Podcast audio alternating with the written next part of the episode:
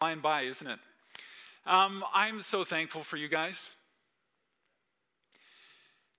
If anybody has some weird notion that the pastors make this church happen, let's just throw that out the window now, okay? The only way we're going to be able to have live gatherings, the only way we're going to reach our community, the only way the message of the gospel of Jesus Christ is going to penetrate the hearts and minds of Colchester County is through you. We wouldn't be able to have live gatherings next week if it wasn't for you. So, know my deepest appreciation, okay? And if you're watching at home, if you have a compromised immune system, if you're too far away to be able to attend, whatever the reason is, and you choose to keep watching online, we want to encourage you in this season. But would you just let these people know how thankful you are? That we're going to get to have people in this room because of their dedication and commitment. Would you just type it in the chat? Thank you, volunteer team. Thank you, tech team. Thank you, band. We can't say that enough. All right, I'm sorry we didn't have Kleenex at your tables because that's something that uh, you're going to touch and have some bacteria on it or something. But anyway, let's move right on here along. Are you ready? We'll get into it. Okay. We do have Kleenex back here if anybody needs some. That's as sappy as I'm going to get this morning, okay? Wasn't planned, that just happened. But let me ask you this Who likes to be comfortable out there? Man, you ask a question and people in the room respond. This is exciting. I love to be comfortable. I love to be comfortable. You know what? Whenever I go to the dentist, one of the most uncomfortable things, I lay down in the chair and I'm a taller guy, right? I don't know what the camera makes it look like, but we're talking like six three, right, guys?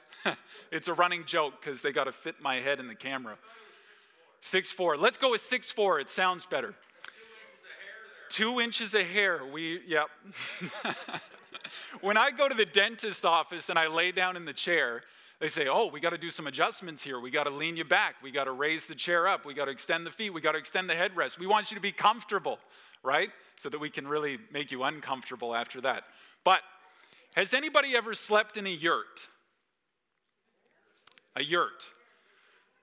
This, this is a picture of a yurt right here. It's like a, a, round wooden structure and it's wrapped in canvas. It's like half tent, half cabin. Okay, you can see the picture here. when did Canada celebrate 150 years? Was that 2017? Is that right? 2017. Back in 2017, all the national parks across Canada were giving out free park passes that year. You could go with your family. They had extra activities such as winter camping at Fundy National Park. Now, myself and a few guys from our church in New Brunswick, we thought this is a guy's outing. We have to do this. Okay? So we looked up on the website, perfect for winter camping. It's got insulation around the walls. It has a propane stove inside. It'll be great. Perfect. So we booked it for the dead middle of winter. We're talking like mid March, as cold as it gets. It's like negative 30 degrees outside.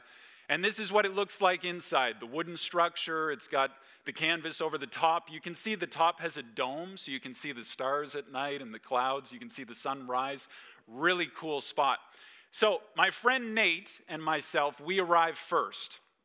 And we were told they're going to have the temperature set, and it will be up to temperature by your arrival. so we stepped inside, and it was like, I kid you not, three degrees Celsius in there like just above freezing. So we went to the thermostat on the wall. It's set. We went to the propane stove. It's got fire inside. They must, they must have forgot. They must have set it up late. We'll go for a hike and then we'll come back, and by then it'll be all warm and toasty, right? So we go for a hike from headquarters campground in Fundy National down to the river, back up, one of those snowy ones on a cold day. You get snow down your back in your boots. Let's get into this nice warm yurt and we'll be all warmed up. Here's how cold it was. This, this is my beard, little, little bigger back then. It's frozen, and uh, I've got my nose drippings frozen there too. What would you call, the, would you call those snotsicles? Okay, we won't go any further with that. But we got back to the yurt, And I kid you not, it was three degrees Celsius in there. We got inside and we thought, oh, this just isn't going to work. The other guys show up. I think we had pizza that night. We played games. We hung out together. It's not warming up. I think we got it up to a balmy five degrees Celsius with our body heat in there. Like, seriously, we were having dance parties, working out, like trying to get the temperature up in there, and it just wouldn't come up. So we called the emergency hotline at Fundy National Park. And one of their park rangers, I guess you call them, he shows up about an hour later. The woman on the phone assured us, We're sorry for your inconvenience. We'll get it figured out. Maybe there's an issue with your propane stove. So he shows up, knocks on the door, he steps inside. I'll never forget this. He's got his full snowsuit on, he's got the snow pants on, the big boots, the big gloves, the big hat. He steps inside. We have a little conversation. Here's what he says It's comfortable. It's comfortable. He just, he just keeps shrugging his shoulders. It's comfortable. It's comfortable, which is now an inside joke between me and my friends who were there that weekend. But it was anything from comfortable. This is how we slept in our full snowsuits, in our sleeping bags, doubled up, which is awkward, but we needed the body heat. I slept, this is me, with my, my uh, backpack under my head. And I kid you not, in the middle of the night, it was so cold, I slid my head into the backpack and my hands into the backpack and tried to keep my hands warm with my breath. I couldn't find my gloves, I don't know where they were. But it was terrible. It was anything but comfortable. And I have never disagreed with somebody on the definition of a word before in my life. If that's what he thinks is comfortable, I would love to see how his family exists in their home. Five degrees Celsius. So we're talking about being uncomfortable today. Here's the bottom line of the whole message Do we value commitment beyond comfort? When things get uncomfortable, is it enough to challenge our commitment? Because things have gotten really uncomfortable the last six and a half months, wouldn't you say? John chapter 6. We've looked at John chapter 6 so many times, I think I have it memorized by now, but we're going to be in John chapter 6. We've talked about the feeding of the 5,000 before. You remember Mark Taylor was here from Mount Tabor Bible Camp, and he taught on the feeding of the 5,000. I referenced it the week before. I think Steve referenced it the week after. We've talked about the feeding of the 5,000 so many times. The disciples are tired. The day's getting long. Jesus, send the crowds into the villages that they can buy food and get lodging for the night, and then we'll continue tomorrow. Jesus says, You feed them. they find a little boy with a lunch. I think it was five loaves and two fish. Jesus takes that little boy's lunch, he holds it up to heaven, he blesses it, he thanks God, he breaks it, he has all the people sit down, and it's enough food to feed 5,000 men, not to mention women and children. And then the disciples each collect a basket full of food for each disciple, 12 baskets full. Now, I don't know about you, but nothing shouts comfort to me like leftovers, right? The day after Thanksgiving, Boxing Day, you open the fridge, there's stuffing in there, there's gravy, you put it in the microwave, you coat everything in gravy, you sit down on the couch in front of the game. The company has left, it's just you in your sweatpants eating leftovers. You can't get more comfortable than that. You think about this crowd of 5,000. Jesus invites them to lay down because the Bible says there was much grass in that place. Doesn't that sound nice? It's by the Sea of Galilee. Look up the Sea of Galilee on Google Maps. You can take a tour of the life of Jesus, a virtual tour on Google Maps right now. It's pretty cool. But there are palm trees, right? They're laying down in the grass. Jesus is feeding them. It's like a picnic, free food. These people probably have never eaten until they were that satisfied before in their life. And there's leftovers. You know, it's pretty easy to follow Jesus when the experience is comforting like that, isn't it? We just sang, He's the good shepherd who leads us in the grassy meadow beside still waters. He restores my soul. Doesn't that feel good? Don't you want to follow Jesus when circumstances are like that? But then, as the story goes, things get a little rougher, don't they? We'll, we'll touch on that in a moment, but let's dig into the scripture here. John chapter 6, verse 15. Can everybody in the room see this? Does this work? All right. It is so great having people in the room. John chapter 6 and verse 15. Jesus, perceiving then that they were about to come and take him by force to make him king, any leader who's going to give us a free meal has our vote, right? We're going to make him king. Jesus withdrew again to the mountain by himself. Jesus had no intention of starting a revolution, of starting a political revolt, a military exchange. Jesus had no intention of getting those people to fight against that oppressive Roman government. And it was a very oppressive government in that day. Jesus wasn't saying, hey, look, look at all this free food. Look at what I can do for you. Do I have your vote come this fall? That's not what he's saying. That's not his intention. This whole sermon series that we're digging into is called The End of the Beginning. And it's Jesus' final days of ministry as he's coming up to the cross. These are Jesus' final statements as we get into the passion of Christ, the week of the passion as he's making his way to the cross, to the final destination. Or was it final? Or was it just the end of the beginning? That's our sermon series. And Jesus, in no way, is intending to lead a political revolt against the oppressive Roman government. Think about every time that Jesus was faced with the government. Think about the Christmas story. What did Mary and Joseph do? a nine month pregnant woman had to sit on a donkey and travel to Bethlehem. Why? For tax purposes, for registration purposes. Think about when Jesus was asked, uh, Do you pay taxes to Caesar? Jesus said, Give me a coin. Whose inscription on, is on this? Is it Caesar? Well, if it's Caesar's, then render to Caesar the things that are Caesar's and to God the things that are God. And they couldn't challenge him on it. And then he was coming along the road. They asked him to pay a toll. So he said, I don't know if it was Peter or not. Peter, pull out your fishing rod, pull the fish in from the, the brook next to the road, I guess. And in the fish's mouth is a coin enough to pay their toll and to move forward. Think about Jesus as he stands on trial as a sheep before his shearers are silent, so he opened not his mouth. And he went to the cross. Jesus' intention was not to lead a military political revolt. He wasn't giving them free food to try and get their vote. But what about the crowd? Jesus is up on the mountain, he's praying. He sees the disciples in the storm on the sea. You remember that story? We preached it just a matter of weeks ago. He walks out to them on the sea. He comforts them in the middle of their struggle, claiming to be, I am God in the flesh.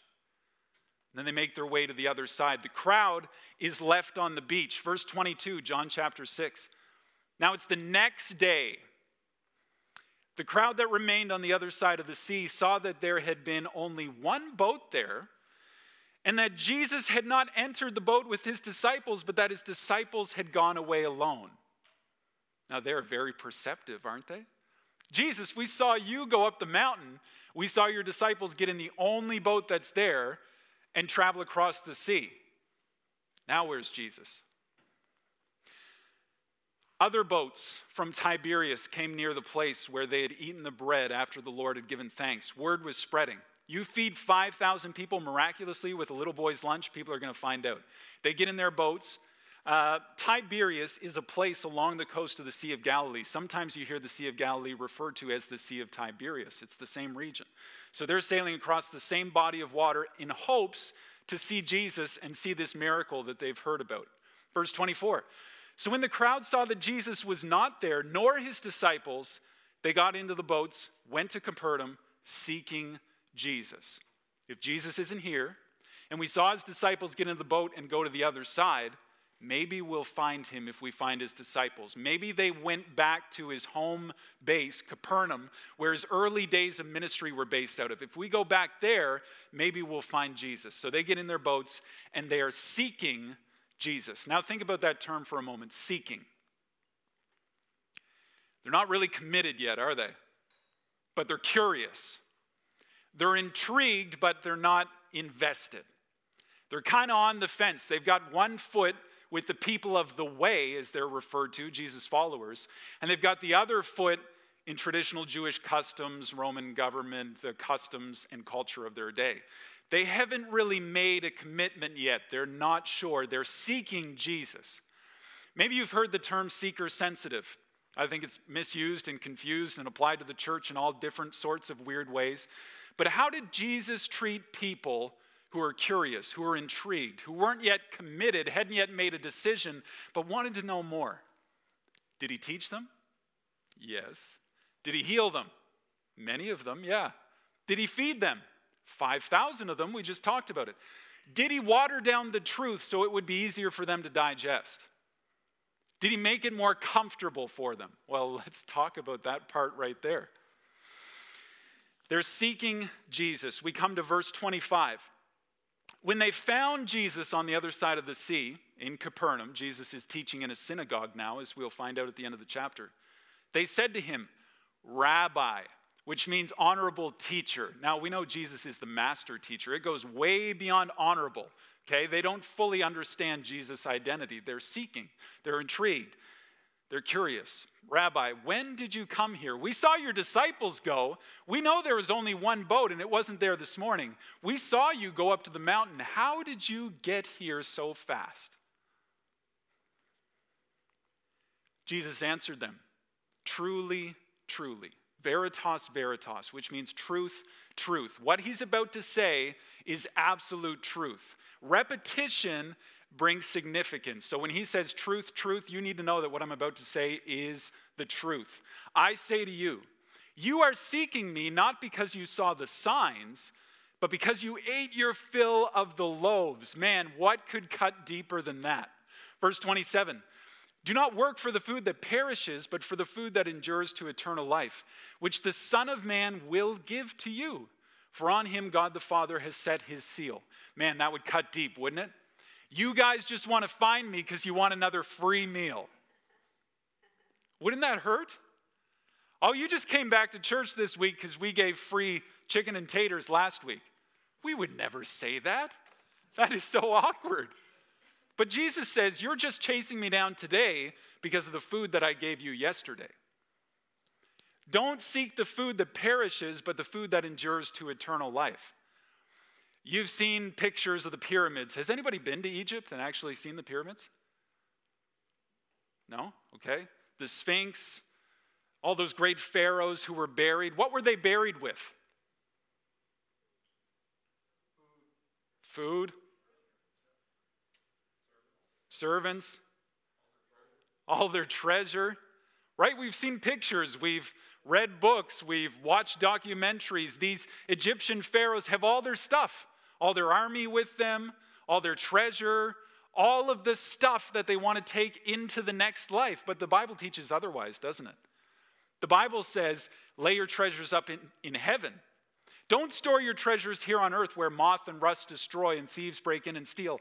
Why do we put so much value on stuff? Do you ever wondered that? I put so much value on stuff. It's crazy. You know, this is going to be a tough truth for many of us. Do I love the temporal, perishable things more than the imperishable, eternal things God, His Word, His people. Jesus says, You're just following me for the free food. You don't really want me. You don't really want to commit your life to me. You don't really want to repent from your sins, forsake all, and follow me. You're just in it for the free food. You're in it for the handouts. You're in it for the benefits. Is it possible to seek the benefits that Jesus offers instead of seeking Jesus himself? It's such, an easy little twist from the true gospel, isn't it? Do we seek the benefits that Jesus brings us more than we actually seek Jesus himself? Jesus, thank you for your salvation. Jesus, thank you for being a friend who sticks closer than a brother and listening to me in my time of need. Jesus, thank you for giving me my daily bread. And we start looking at it as friends with benefits. And I know that's a provocative statement, and I use that because Jesus is about to get a lot more provocative. Are we in it for a relationship, or are we in it for the benefits that come with that relationship? You know, it's almost like a dating couple that moves in together and has all of the surface level benefits of marriage, but there's no commitment. We just appreciate the benefits that Jesus offers without having the commitment to Jesus himself. Do we seek the benefits Jesus brings, or do we seek Jesus himself? Jesus calls us higher. He's calling these people higher. Don't spend your life on free food. Don't spend your life on handouts. Spend your life on me. Spend your life on real, lasting satisfaction. Food is just imagery for the satisfaction and the hunger of their inner person, their very souls. Why would you waste your food on your waste your life on food that's just going to mold in your bread box on your counter a week later? Why wouldn't you spend your life on something that lasts into eternity? Look at verse 28. Then they said to him, What must we do to be doing the works of God? This is such a typical response, isn't it? Yeah, Jesus, you're right. I want that. So, what can I do to earn it? How can I work to receive it? How much time do I have to put in? How many good deeds? How much money do I have to give to the church? How good do I have to be before you give it to me? Isn't that a typical response? Jesus says in verse 29, Jesus answered them, This is the work of God that you believe in him whom he has sent. Praise God. Ephesians 2 8 and 9. You can't work for it. It's by the grace of God that we are saved, not of works, so that no one can boast. The salvation, the satisfaction, the answer to the longing in our hearts that only Jesus provides can only be brought in through faith, through belief, through trust. You can't work for it. You can't earn it. You can't pay enough money to get it. You can't be enough good person. You can't attend church enough. All of a sudden you're in. It's through faith, it's through belief. And Jesus makes it clear you guys can't work for this food that I'm talking about. It's only through faith. Verse 30 So they said to him, Well, then, if it's just through faith, what sign do you do that we may see and then believe you? What work do you perform? So you told us we can't fight for free handouts, so we offered to work for it. Now you're saying we have to have faith for it. So, what sign are you going to do that we have faith? You know, if I was Jesus in this moment, which praise God I'm not, for everybody's sake, on the face of the entire planet, I'd want to say, Do you guys remember? Ah, oh, just came to my mind. Do you remember that one time where I fed 5,000 of you and your wives and your children with five loaves and two fish. Do you remember that time? Oh, yeah. It was yesterday. Right?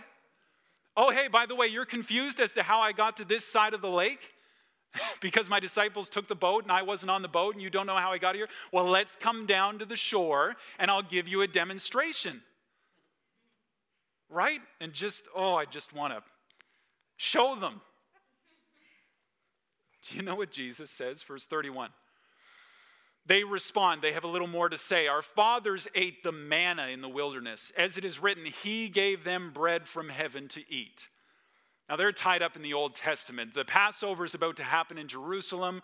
They're thinking about their forefathers. They're thinking about Moses. They're thinking about freedom from oppression in Egypt. They're thinking about the wilderness wanderings when manna appeared on the ground. Do you know what manna means? What is it? What is it? They didn't even know what it was, so they called it, What is it? Manna. And it was just bread that appeared on the ground. Do you remember the rules with that bread? You only store enough for one day. Because what happened the next day? Perished, it molded. Who wants to eat moldy bread? Ooh. But on Friday, because the Sabbath was the next day, Saturday, the day of rest, that bread would last two days. Miraculous. And they said, Look, you're talking about miraculous bread. Well, let's point out some miraculous bread from the Old Testament manna. Are you talking about manna? Look at what Jesus says. Truly, truly, again, I love this statement. He's saying, Look, here's some truth talk right here. Pay attention. I say to you, it wasn't Moses who gave you the bread from heaven. Don't worship your forefathers. But my Father gives you the true bread from heaven, not just what is it, manna, this stuff that goes bad the next day, but the true bread from heaven. For the bread of God is he who comes down from heaven and gives life to the world. John 14, 6, Jesus said, I am the way, the truth, and the life. Man, it's good to have people in the room. Little, little slow this morning, but it's good to have people in the room, right? Is that okay to say? Jesus gives life to the world. Jesus is claiming to be the true and living bread sent down from heaven from the Father to be life for the world. What does bread give you? Gives you strength, gives you sustenance, gives you life, right? What does water give you? You can only go, what, three to five days, and then you're done if you don't have water. Water gives you life. If you're in a survival situation, water and food. When we were at that yurt, we were thankful to have water and food. Water preserves your life, bread preserves your life. But Jesus says, Look, I'm not just preserving your life, I'm giving you real, lasting life, satisfaction. I love this picture. So they said to him, Sir, give us some bread. What are you waiting for? Give us this bread always. You're talking about bread that never goes bad? How great would that be? We had a, a little campfire last night and cooked hot dogs. And we pulled the bread out of the freezer for the hot dog buns. And you know, hot dog buns, marshmallows, those are one of those things you have for the duration of the summer and then you never look at again through the course of the year, at least in my household. We never talk about marshmallows until it's campfire season. So we pulled these hot dog buns out of the freezer, the last bag from the summer. They've come out of the freezer, they've gone into the freezer, they've come out of the freezer, they had gone into the freezer. Last night they came out of the freezer again, and they did not go back into the freezer because, oh, you know what I'm saying? And they're saying, look, you've got bread that never goes bad. If you would just give us loaves of this bread, we could just have it on our counter. Man, an agrarian culture where we all have farms and livestock and we have to go pick our food when we want to eat it. We don't have freezers, we don't have fridges. When we want food, we have to go get it. There's no superstore down the road. We've got to actually go get it. There's no Sobeys warehouse down in Debert where we can get a shipment. We have to physically go out and forage for our food, which is our life. And you're telling us there's food that we can have in our house that we never have to go out again. We can just sit at home and eat this food? Give us this bread always. Doesn't this sound like Jesus in John chapter 4, just two chapters earlier, as he's talking to the woman at the well? Right? And he says, Would you give me a drink? And he says, If you knew who it was who asked you for a drink, then you would ask for the living water that only I provide. I am the living water. He who drinks from me will never thirst again. And the woman talks about her father Jacob and the well, and she's kind of confused and she's going back to the Old Testament. This sounds like that conversation. These people are still thinking Arby's. They've got food on the brain. Does anybody here get hangry? Like hungry, angry? Like your stomach starts to grumble, so you start to grumble? I've got that really bad. I think it's a medical condition, for sure. My wife points it out once in a while. You know, you just need to get a snack. Get, get a Snickers, right? Do you remember that commercial? Verse 35. Jesus said to them, I am the bread of life. I love those statements through the Gospel of John. I am the bread of life. Whoever comes to me shall not hunger. Whoever believes in me shall never thirst. There's the story of the woman at the well right there in one statement. Not hunger, never thirst. Not hunger, never thirst. Now let's have a little conversation. How many times do you think about food and drink on the course of a day? Every 10 minutes, yeah. Okay, let's just say breakfast, lunch, and supper. There's three right there, obviously, right? And let's say coffee time, tea time, and evening snack time. There's another three. So let's say six. Let's set the bar really low. I, I've already looked in my fridge three times this morning, so the bar is a lot higher, let me tell you. But let's just say six times my body tells me you need some food, you need some water. How many times does your inner person grumble for God on a daily basis. There's nothing magical about the number of six, okay? But is it six times? Is it six times a day that you're, as the deer pants for water, so my soul longs for the true God, the living God? That's a challenge for me. I got to say, a lot of days, no. I think about food and I think about drink. I think about making my coffee. I think about frying my eggs, sausages. I just lost the whole room right there a lot more than I think about how my soul longs and craves for the living and true God. We see this imagery a lot through the Bible. You remember when Jesus was tempted by the devil in the wilderness, and the devil says, Look at these rocks. You're the Son of God. Turn them into bread. And Jesus responds with scripture. He says, Man shall not live by bread alone, but by every word that proceeds from the mouth of God. Well, Jesus is the word that proceeded from the mouth of God, John 1 1.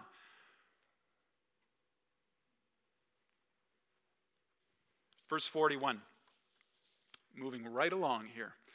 So the Jews grumbled, just like my stomach grumbles every Sunday thinking about lunch. I don't know what it is. So the Jews grumbled about him because he said, I'm the bread that came down from heaven. They saw this as a messianic claim. Jesus, you're claiming to come from heaven. You're claiming to be the Messiah. And they started grumbling about it amongst themselves. So they said, Is, is this not Jesus? We've talked about this before. Look at how commonplace these statements are. Is not this Jesus, the son of Joseph? Isn't his woodshop just down the road in Nazareth?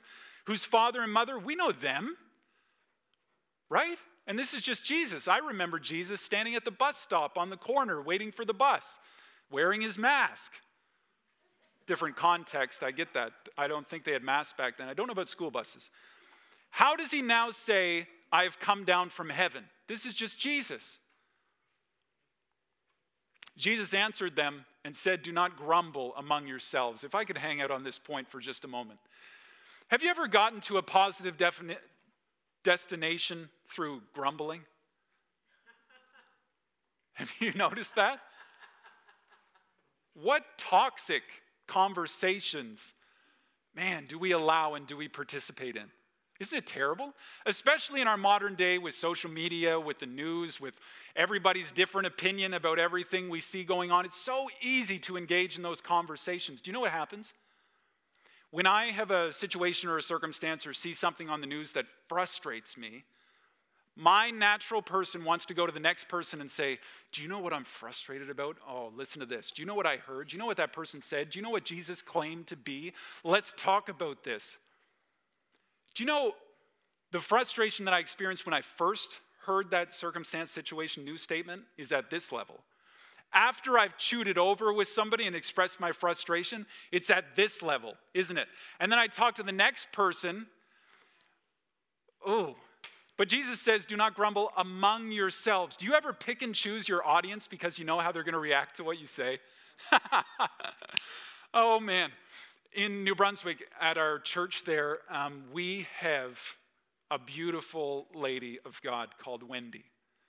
And she is the most positive, optimistic, smiley, cheerful, cup half full sort of lady. You know, when you talk to her, she's going to encourage your spirit in the right direction.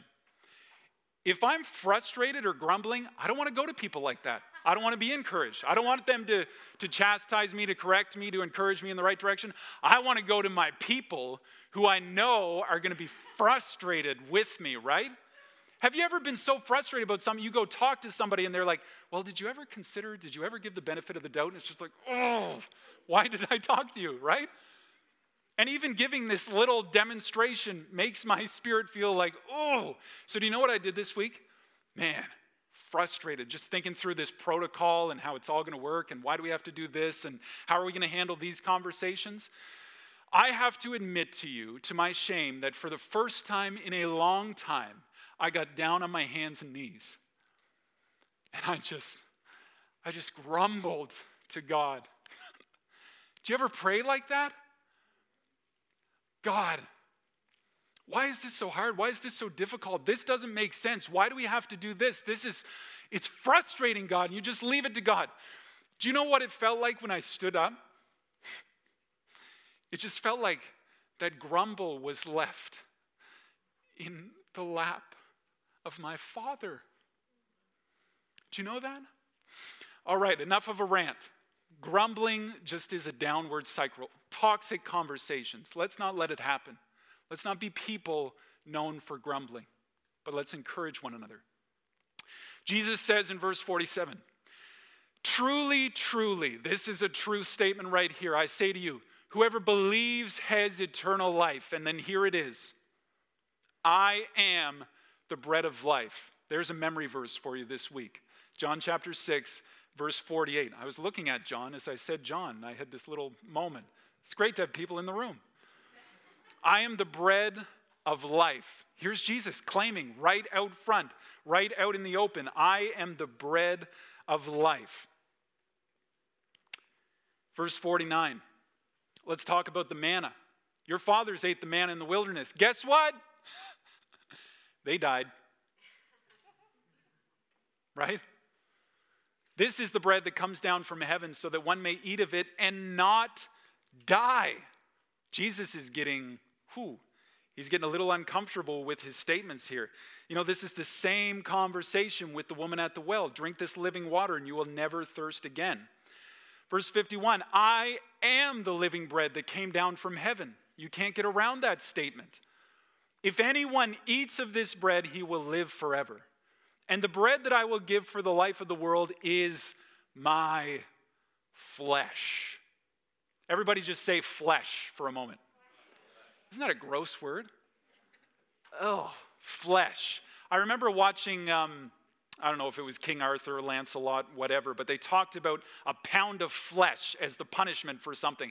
And I remember thinking, that is so disgusting. And just every time I hear the word flesh, I picture that pound of flesh just gross.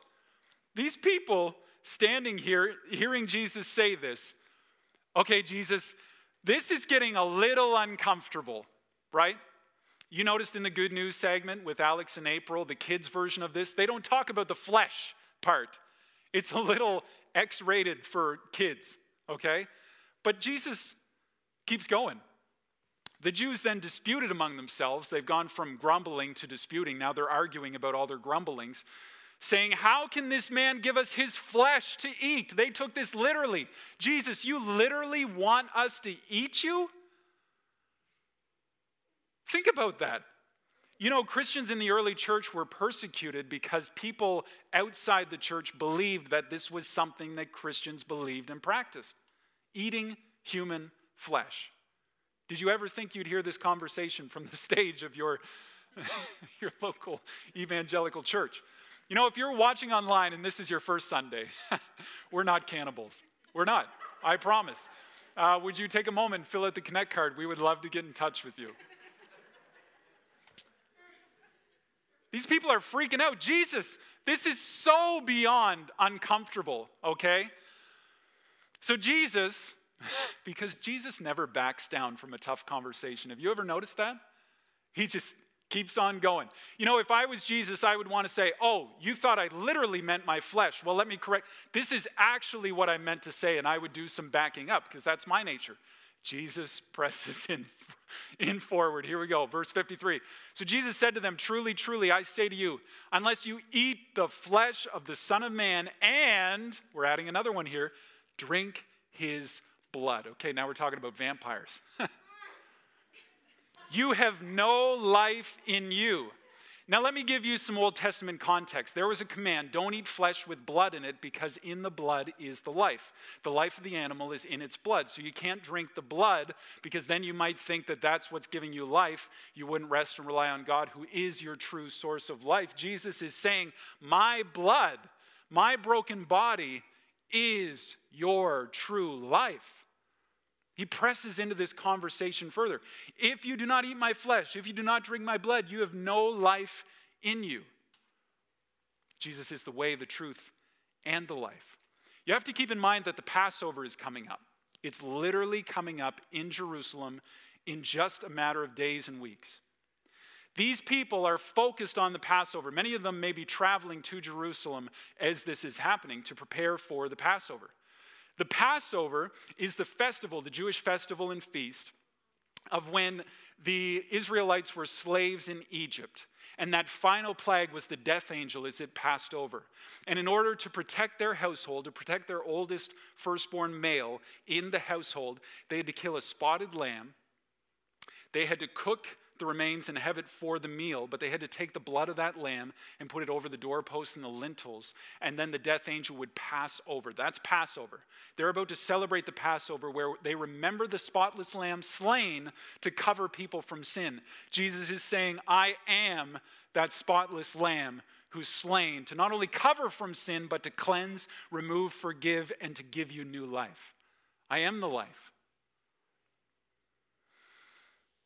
Whoever feeds on my flesh and drinks my blood. Now, where are we at here? Verse 56. Whoever feeds on my flesh and drinks my blood abides in me, and I in him.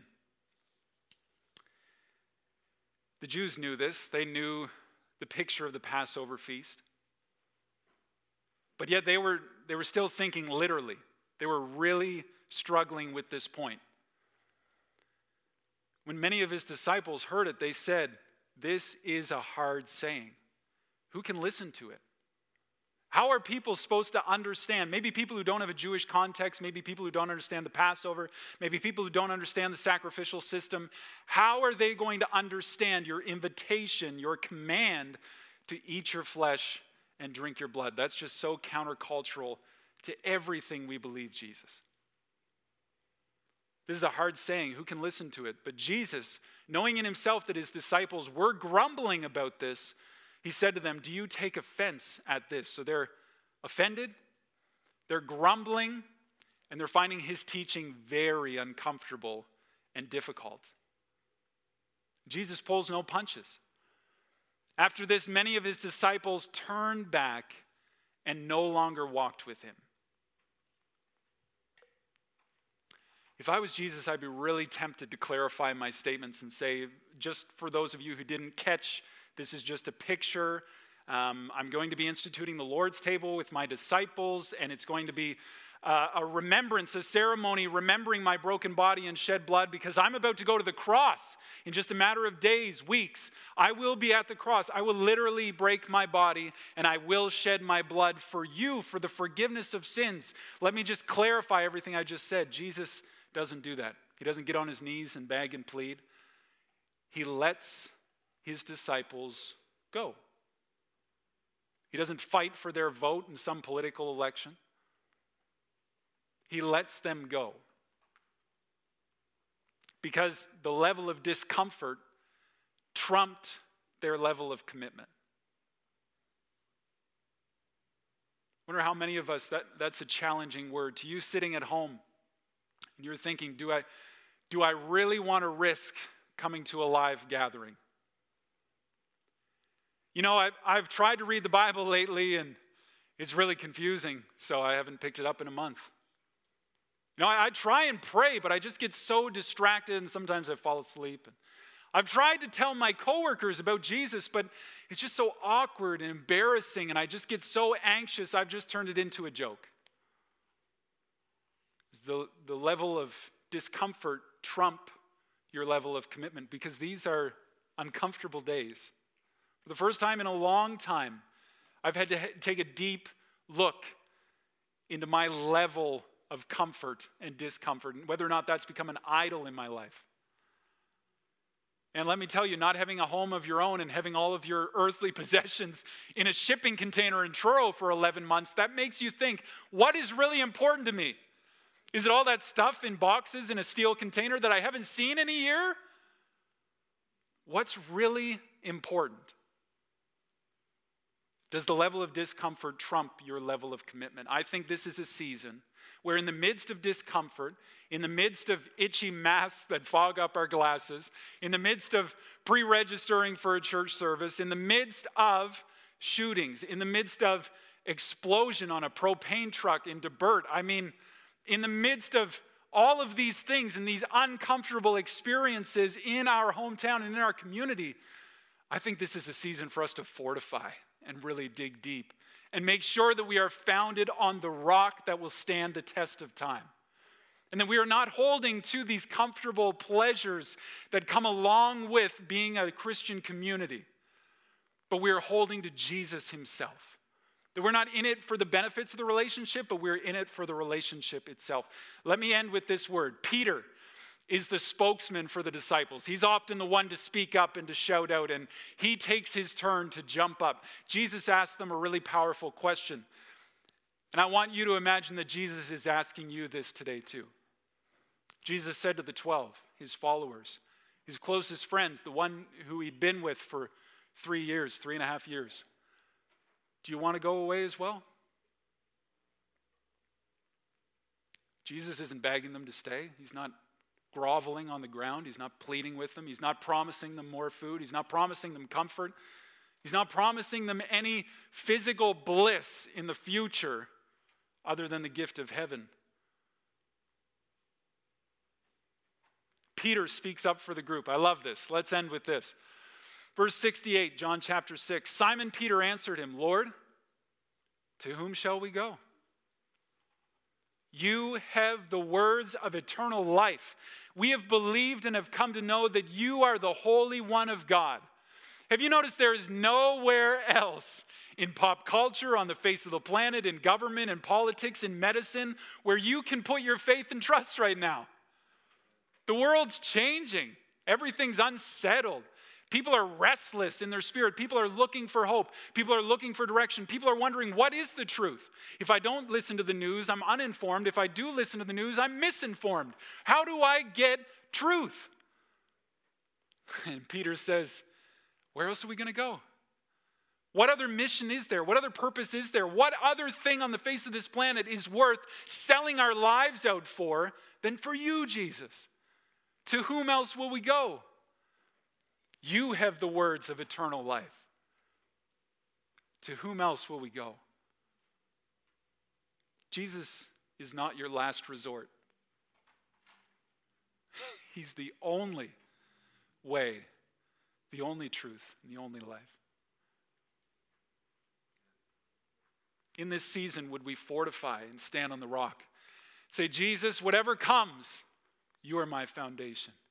You are my strong refuge in the time of trouble, and I will run in and be safe.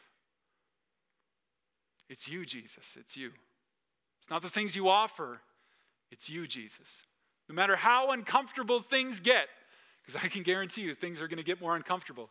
If you think having to wear a mask, register for church, and keep six feet apart is uncomfortable, whoo boy.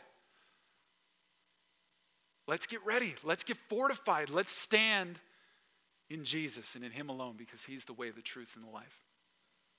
Let's pray.